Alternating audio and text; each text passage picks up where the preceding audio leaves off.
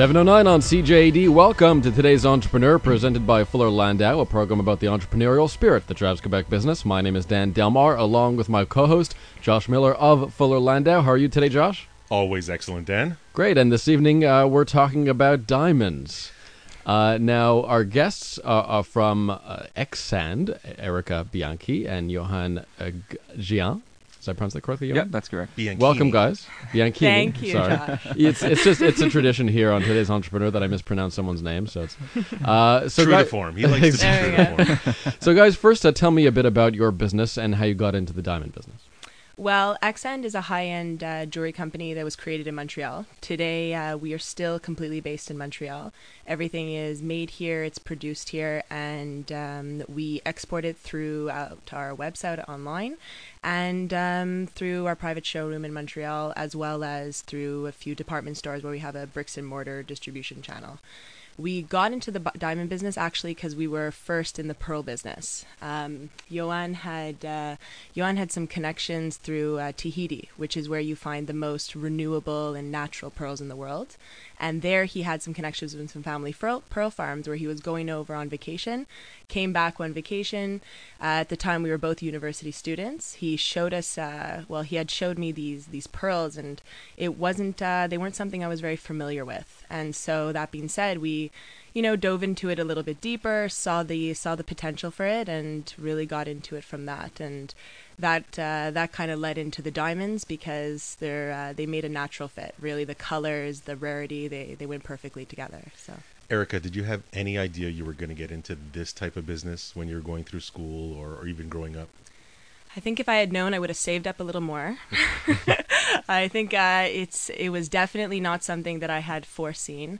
It was it was something that really came up because we saw a need and we really just wanted to create a solution for that need, and that need was based uh, solely on the fact that it uh, we wanted to bring in a new jewelry company. We wanted to bring in something full of life, something that always thrived to be better, something that was really um, everything that a client could imagine and dream for. So Now you now we're, we're in a radio station, so nobody can see you, but you're you're relatively young, and in the jewelry business or in the precious gems business, um, people don't always equate youth and getting into this business. It's I'm sure there's a, a level of risk and there's a certain dollar amount going in. Was that were there any barriers to entry from an age or lack of even that lack of knowledge standpoint? Um, absolutely. Listen, when when you're young and you're starting any business, the risk is, is very very high because you're working with less money than when you were 40, 45, and you actually had a lot of money and time saved up, you know, put into your business. Um, so when you're younger, people, you know, they, they tend to look at you from from a different level. They think that you're less experienced. They think that you maybe don't know what you're doing. But you know, at Ecksand, we have, especially the management management team, we have a huge passion for what we're doing. So when you have the passion for what you're doing, you never stop. You're working 24 hours a day, and you can catch up to some people that actually have a lot of experience, whether you like it or not, because um, we love what we do. It's all about the clients, all about the products. For example, our gems are all like responsibly sourced, and we we try to do everything we can the best for the client. Now, when you start up a jewel- jewelry business or, or precious gems, you have to have some capital. You have to buy some of your items.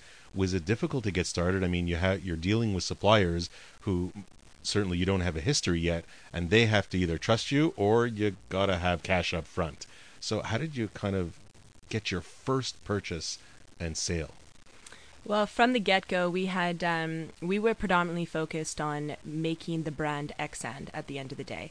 But uh, from point A, we knew it wasn't going to be easy and it wasn't going to come very fast. And so what we did is we slowly built up a foundation placing ourselves in the wholesale market of the jewelry industry. So what we did is we went ahead, we entered all the entrepreneurship contests we could uh, from the government sides, and we um, we really pushed through like that. We worked really hard to get recognition as you know innovators in the field of the jewelry world, and we had a vision of Ecksand. Now that being said, though we had won those entrepreneurship contests, and there was a lot of government aid here in Quebec for us for the for this vision and for this this company Ecksand, we knew at first too, even though we had received those government grants, it, it wasn't going to be like, as you said, Josh, enough to really make those first big purchases. So it was enough to, you know, give us a bit of a kickstart. But what we did is we went ahead and we knew we would go into wholesale first, and again make our mark here in uh, in Montreal with that uh, the experience from the wholesale. So we went ahead and we made our first order with a Tahitian pearl farm. Now we didn't even think about making jewelry at this point. This was just focused basic on focus on what we could. So take what we could reach and and make the best of it. And so we went ahead and we made that first order with the family pearl farm, where Yoan had had the connections. We put all those grants together, our money that we had saved up, and with that and the distribution that we made with that within Canada outside of Montreal. We we hit regionally first, then nationally, and then internationally, selling selling those pearls until those pearls could get us enough leverage to then get into the diamond wholesale, and then from the diamond wholesale, that's when we were able to go and establish the brand. Sounds like there's planning and there's luck. And we're gonna when we come back, we're gonna talk a little about the planning side of it in that new business venture. Today's entrepreneur with guests Erica Bianchini and Yoan Gehant of Ecksand. It's 7:15 right now. Inspiring stories from outstanding business people. Dan Delmar, along with Fuller Landau's Josh Miller. On today's entrepreneur, our guests Erica Bianchini and Yoan Gehant of Ecksand. They sell diamonds and pearls. Uh, and the interesting thing about your business, guys, uh, one that you are you are both so young and entering this field, which I'm assuming is is pretty competitive and cutthroat uh, around the world. But two, the, the, social responsibility angle I think is very interesting. Uh, no blood diamonds, like the industry calls it, right? So, so tell me about, uh, I, I, guess, your, the, the conscience part of your business. Well, first of all, I, w- I want to talk about the pearls because the pearls is actually the only gem in the world that's fully renewable. This means that it's harvested, right? But it cannot grow into an ocean that's polluted, first of all. So the area all around it, the whole context where it's harvested has to be super clean and then once you, you extract the pearl out of the oyster you can it's renewable. You can you can artificially inseminate the oyster again put it back in the in the water and it grows another another pearl. You unfortunately can't do that with a diamond. So with the diamond side we have to make sure that um, it, it, respects basically all the UN resolutions uh, like the Kimberley process. It means that you cannot purchase diamonds from uh, countries that are in conflict. Uh, and that list is updated pretty often and you have to be aware of all those processes before purchasing diamonds for, for several different countries. There's so much to know about these gems, whether it be pearls or diamonds, and you hear about these horror stories about people buying diamonds and it's a, it's fake or it's not exactly what they bought. When you got into it, was it difficult to to learn all the intricacies of what makes uh, a pearl like you know more valuable or not, what kind of diamond, what color, clarity, etc. Was it difficult for you to learn? How did you gain that knowledge? Well, it's it's we started as wholesalers, so we got right. You know, we we cut through the middleman right away. We we had to deal with all the rough materials ourselves at first. So, rough diamonds, pearls, uh, all different sizes, all different. We used to buy lots, right? So parcels, and parcels were mixed parcels. We never, when you buy through middleman, it's already sorted out for you. This is where the risk is. When you buy straight from a mine or a producer or from a, a, Tahitian pearl farm, you know exactly what you're getting because you're there. So you learn from the people that are, you know, at, at the beginning of the, of the market, at the beginning of the industry, at the base of the industry, and they basically are the, the know-it-all. They will teach you. Are they willing to teach you, or show them the money and then they're happy to teach you? It depends on the trade. Uh, within the jewelry industry, you have the diamond trade, you have a gem trade, you have a pearl trade, and each these different trades they have different attributes, pros and cons. I would say more the diamond industry, it's more like you said, it's about money talks, and if on the pearl side business, it's a different culture, and uh, these people are more person-to-person relationship. So it's not about the money; it's more like how long you're staying at their place for and then do you establish a relationship with their family and then they start talking to you about how what they're how they're managing their pearl farm for example? I, I would imagine that and you know we were talking about planning before and and you know you're getting to this business and you you know a little bit about but you have to learn but it requires a lot of planning. It requires like you know where am i going to get the funding? Where am i going to get uh, where am i taking the next step? Where am i finding my supplier? And i think when we come back for the break i'd like to hear a little bit about how you went about either creating a formal plan or really just following your gut. Erica Bianchini and Yoan Gehant of Ecksand, our guest this evening on Today's Entrepreneur. Today's Entrepreneur, our guest this evening, Erica Bianchini and Yoan Gehant of Ecksand, and Josh, uh, a couple of people who sell diamonds, but in a very responsible way, which is uh, refreshing. It's very refreshing, and and you know to not to not to dwell on Yoan's uh, earlier comment about artificial insemination of pearls, because I'm sure we can have a whole show about that. We want but, the YouTube video. but if we come back to the planning behind it, the the you know the a lot of people talk about a lot of entrepreneurs talk about business plans. They don't always follow through with it. In, a, in an industry where you, where you guys were really learning it, you were getting it new. How important was a business plan for yourself? I mean, you went to go to get, get some grants or funds. It it must have been part of that process. Well, you know what? We've always believed that uh, failing to prepare is preparing to fail. And if you don't go ahead and you make a plan, you're you're running around with no compass. You have no idea where you're going or where you're going to end up. So I think the the idea that you can just kind of jump into it without a business plan is doable. You can sometimes go with your gut feeling, but we work a lot more on you know focusing on the analysts and and our gut feeling as well. And uh, for us, the most important part of the business plan has always been and will always be the managerial section because our team is everything. Our team is is what makes Ecksand Ecksand, and it's what's going to really drive that passion into the right direction, and turn it into a company that can that can grow and and profit and and really and give back in so many ways. So that's always been very important to us. Um, another thing, just basically, uh, just to kind of reflect on the you know the no blood diamonds and directly sourced gems, uh, it was always within our plan to make sure that we stuck to those those ethical values. But um, it's it's a lot more difficult than people can imagine. You you really you find yourself sometimes almost wanting to adapt to your surroundings, and you you seem unreasonable to others when you don't because they, they sort of expect it. People expect you to just adapt to the way things already are, um, but uh, that would make us unreasonable because we refuse to adapt. We're we're sticking to our values, and no matter no matter what it's going to take, it's uh, that's where we're going with it. The original business plan that you did, how closely did you stick to it?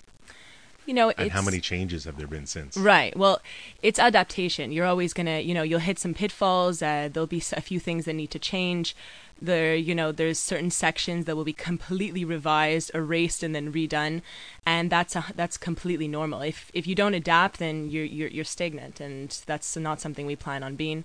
So we've always uh, there's a few things that we've always had to tweak. Um, we had a good vision of where we wanted to go and that's that's remained uh, that's remained quite uh, quite within line but um, as far as the details, for sure, there's a lot of adaptation, and you know, a, a, new innovation comes in. You think of something great and something new that you're going to incorporate, and you make it happen. You make it uh, whether whether the business plan's been done, you have to retype. You you stick it in there, and you you make sure. Did you rely on any outside advisors when you were preparing this plan?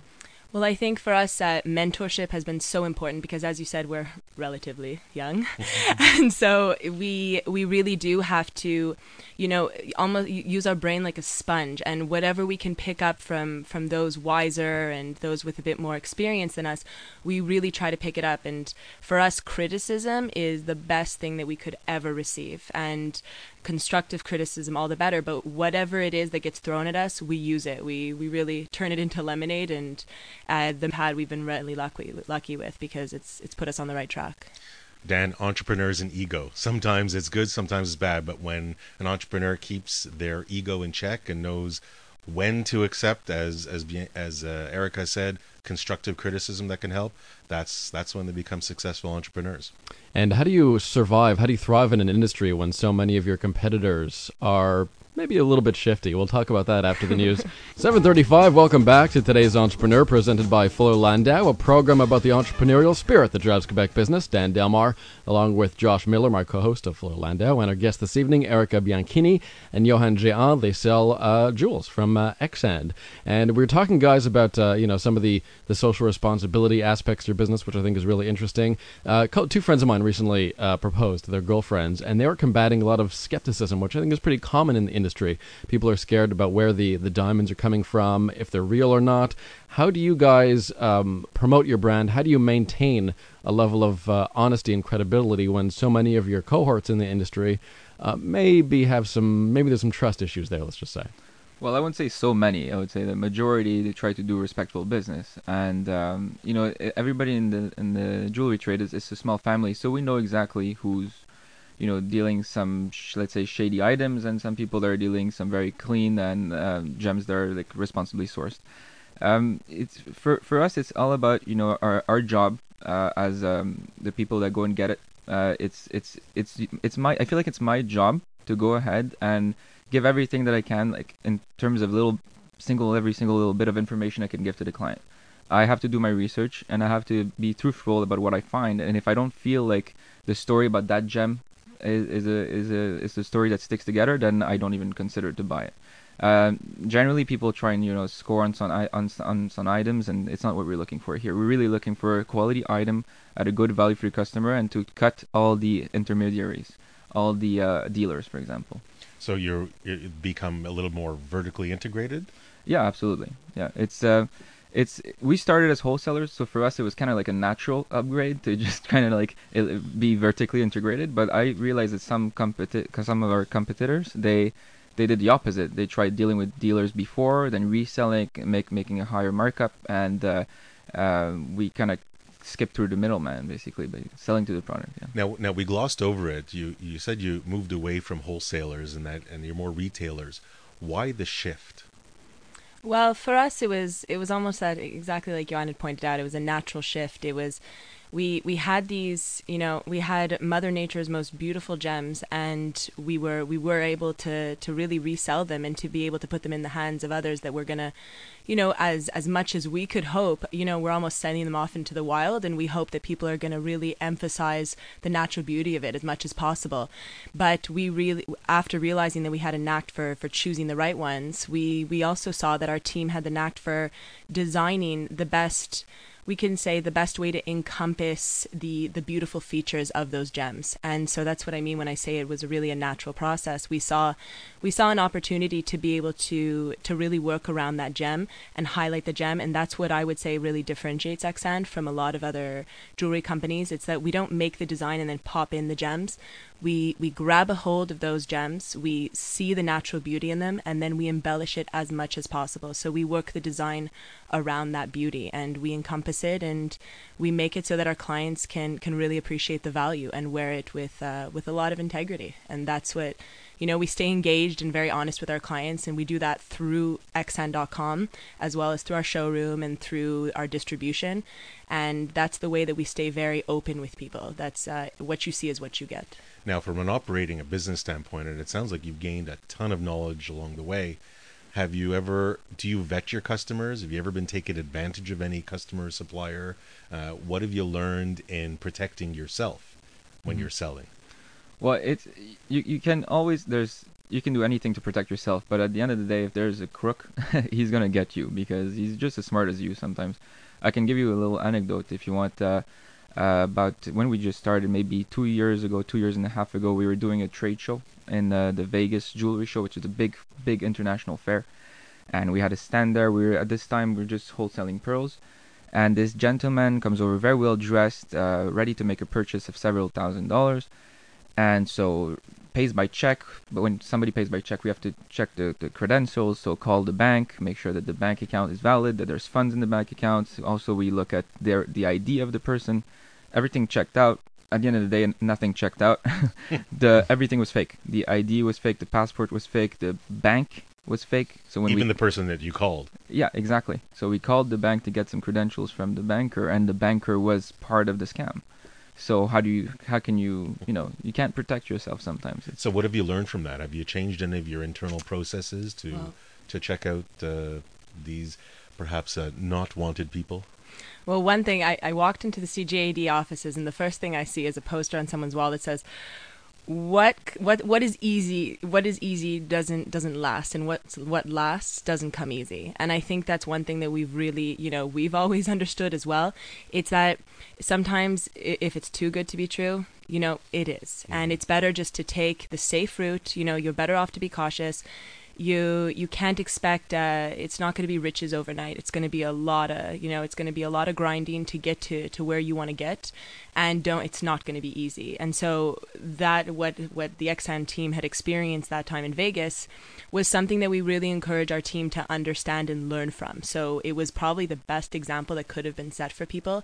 It's that if something seems a little loose or if it's a little bit off, you're better off just to take, you know, take the precautions. And that works in every industry. It works in every field. It's, um, you know, it's, you're going to have to work for it. it must make insuring your product all that much more important. You know, there's businesses out there that, that insure their products and, and movement all the time, but in the jewelry business, I suspect that it's it's got to be your number one priority is make sure that your goods are insured. How does it work so specifically or especially in, in, in your business? Well, it's it's very specific insurance for that type of trade because, uh, for example, some of our competitors or us, it's it's a seasonal business. So sometimes you, your safe is full of stuff, and sometimes it's I want to not say empty, but it's there's less. So like the value in your item and your safe could go from like several millions of dollars to like lower lower hundred thousands. So for an insurance company, it's not something steady. So how can how do you pay? How do they evaluate the prime? What what are you paying? It's very hard. So you're in constant communication with your with your insurance broker, and he lets you know. You know if you're, for example, allowed to cross the street today with an item because are you insured uh, insured today, or in the area was there too many robberies in the area for you to get out this, you know, to go to the bank, for example, carrying some diamonds. It, he lets you know those types of things, and if he's your, if you're allowed, you pay a certain prime for just going across the street with your with your stock. Um, so it, it's just it's a very close relationship with your insurance company because you're you're just dealing with value all the time. You're always dealing with value. But at Ecksand, you know, it's there. In jewelry, it's a very specific business because you're selling items that can resell easily, like gold, diamonds, and pearls. Mm-hmm. They're gems. They're precious. But you're also sen- sen- uh, selling sentimental value because you're selling jewelry. It's it's it's gifts. It's to make people happy, right? So when I have a, you know, when the safe is full and, and you don't feel like it's only money, you feel like you're you're you're doing something good at the same time. Do you get nervous? You have too much inventory? No. That's a good thing. It's a good thing. well, essentially, you know, I, I know that for a lot of companies, it's a sitting on too much inventory is a nightmare because it's you know it's too hard to move. But in the type of economy that we're in right now, we actually see more and more people veering toward hard assets as uh, you know items that they're going to keep in their portfolio and and use as investments. And so, being in this industry has also allowed us to to hold an inventory that can easily be cashable, as you would say, and it can be used as investments, and it often is, particularly uh, for for just what, what's going on right now, and we see it more and more. And people want tangible assets, and so to be in this kind of industry, where we're dealing with a lot of tangible assets, which is it's uh, advantageous if anything. Especially the natural colored diamonds. They're they're very uh, like a hot item right now for investors. You actively, I mean, as most entrepreneurs do, you have to actively manage your inventory. What do you keep? What do you not keep? I imagine with the value of inventory, with the value of items that you have, it becomes that much more important because it's not as if you know you have unlimited resources. Well, our team is able to really distinguish between I would say, you know, items that that, uh, that move easier, like items that have a bigger turnover than others, and uh, the Ecksand team is really able to sit down and go through it. Uh, they go through it on a regular basis. We want to make sure that something we don't want anything collecting dust. That's one thing that we do not do. You'll never see a drop of dust anywhere. Not just because we're neat freaks, but because it's uh, it's just it's not something that we we would even want to be in uh, for various reasons. It means that if that item's collecting dust, it's that there was maybe a flaw in the design and we want to really make sure that we're creating beautiful pieces for for people who can really appreciate them. So sometimes the items are transformed. Sometimes we use we'll actually unset certain diamonds we'll unset the pearls and we'll use them into other designs. We have no problem transforming. Uh, we'd much rather that than dump any stock. Nothing no stock is ever dumped in that sense so and as we know, there's there's an absolute marketing aspect. You got to get your name out there. You want people to know your your goods and where they can get them. And when we come back, I think we're going to explore that. We'll talk about online retail with Stephanie Darwish of Fuller Landau after the break. Business people Dan Delmar, along with Josh Miller of Fuller Landau, and our guest this evening, Erica Bianchini and Yoan Gehant of Ecksand. Uh, they are an retailer. They sell uh, diamonds and pearls. And we bring into the conversation uh, Stephanie Darwish at Fuller Landau to talk about uh, the marketing aspect, Stephanie. And uh, very interesting in this business in particular because you're dealing with uh, with some expensive merchandise, of course. Uh, tell us about what, what you would, I guess, um, advise clients to do if they're trying to get into online retailing.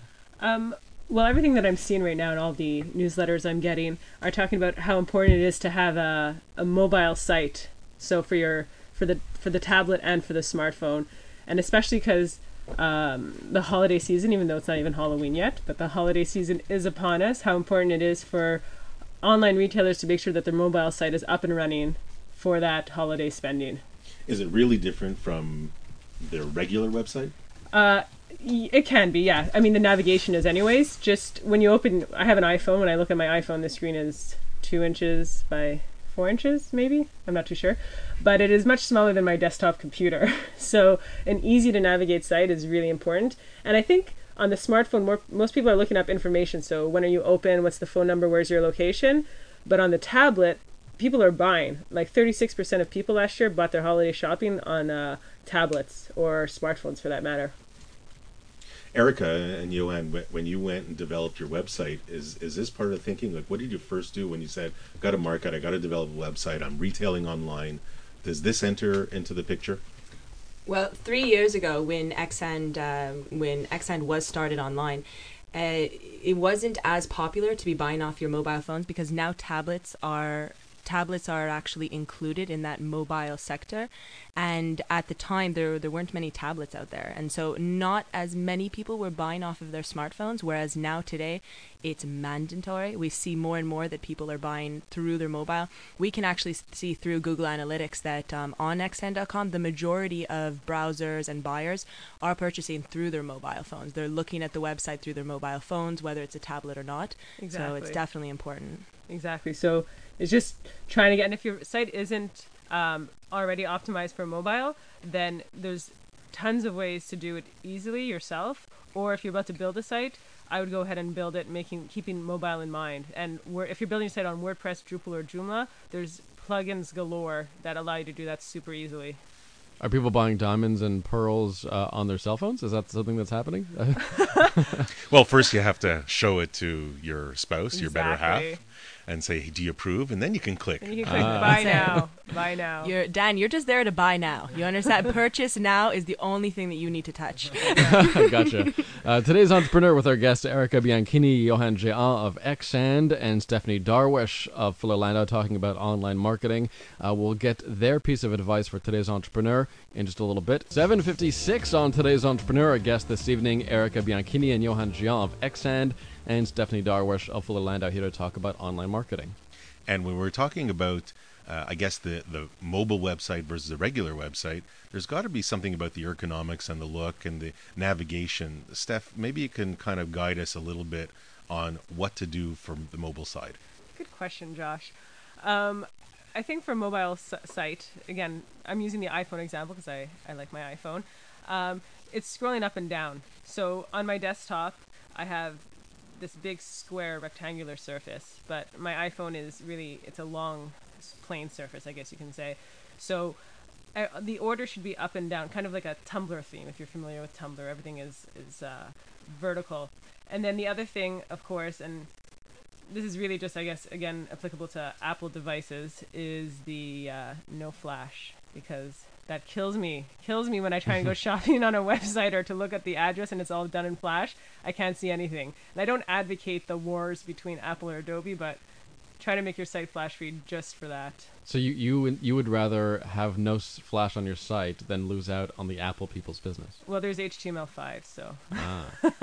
So there always- are options. there are others. options. You don't really need flash, but I don't. I do like Adobe products. Adobe don't send me hate mail. Now, as we as we come to the kind of the the balance of the show, the end of the show, you you you guys, uh, Erica and Yoan, you you've experienced quite a bit in such a short period of time. But if you can give each of you one piece of advice to today's entrepreneur, what would it be?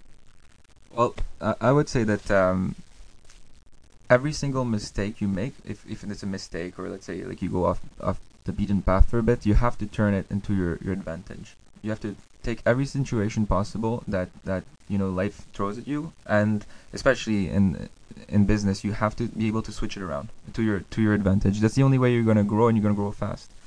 Um, if you dwell on on mistakes or if you if you go off the beaten path and you you think that it was you know lost time it's never lost time you have to learn from your mistakes and you have to be able to make the best of it and that's that's my advice to aspiring entrepreneurs Thanks, Yoan. Erica? Well, I think mine, and I just thought this up right now, I swear, is PP. And that would be be passionate and persist, persist, persist. They're the two they're the two things that'll really get you through it. You have to persist. It doesn't matter. Take no, turn it into a yes, no matter how many times it takes you. and just be passionate because if you're passionate, it's going to show, and people are gonna, they're really gonna respond well, and they're gonna be engaged, and they're gonna be very responsive. So, PP. And I kept hearing PP. And, and, and, and Dan, you know, my takeaway, and certainly we we I've spoken about, and we've heard so many stories about perseverance and passion.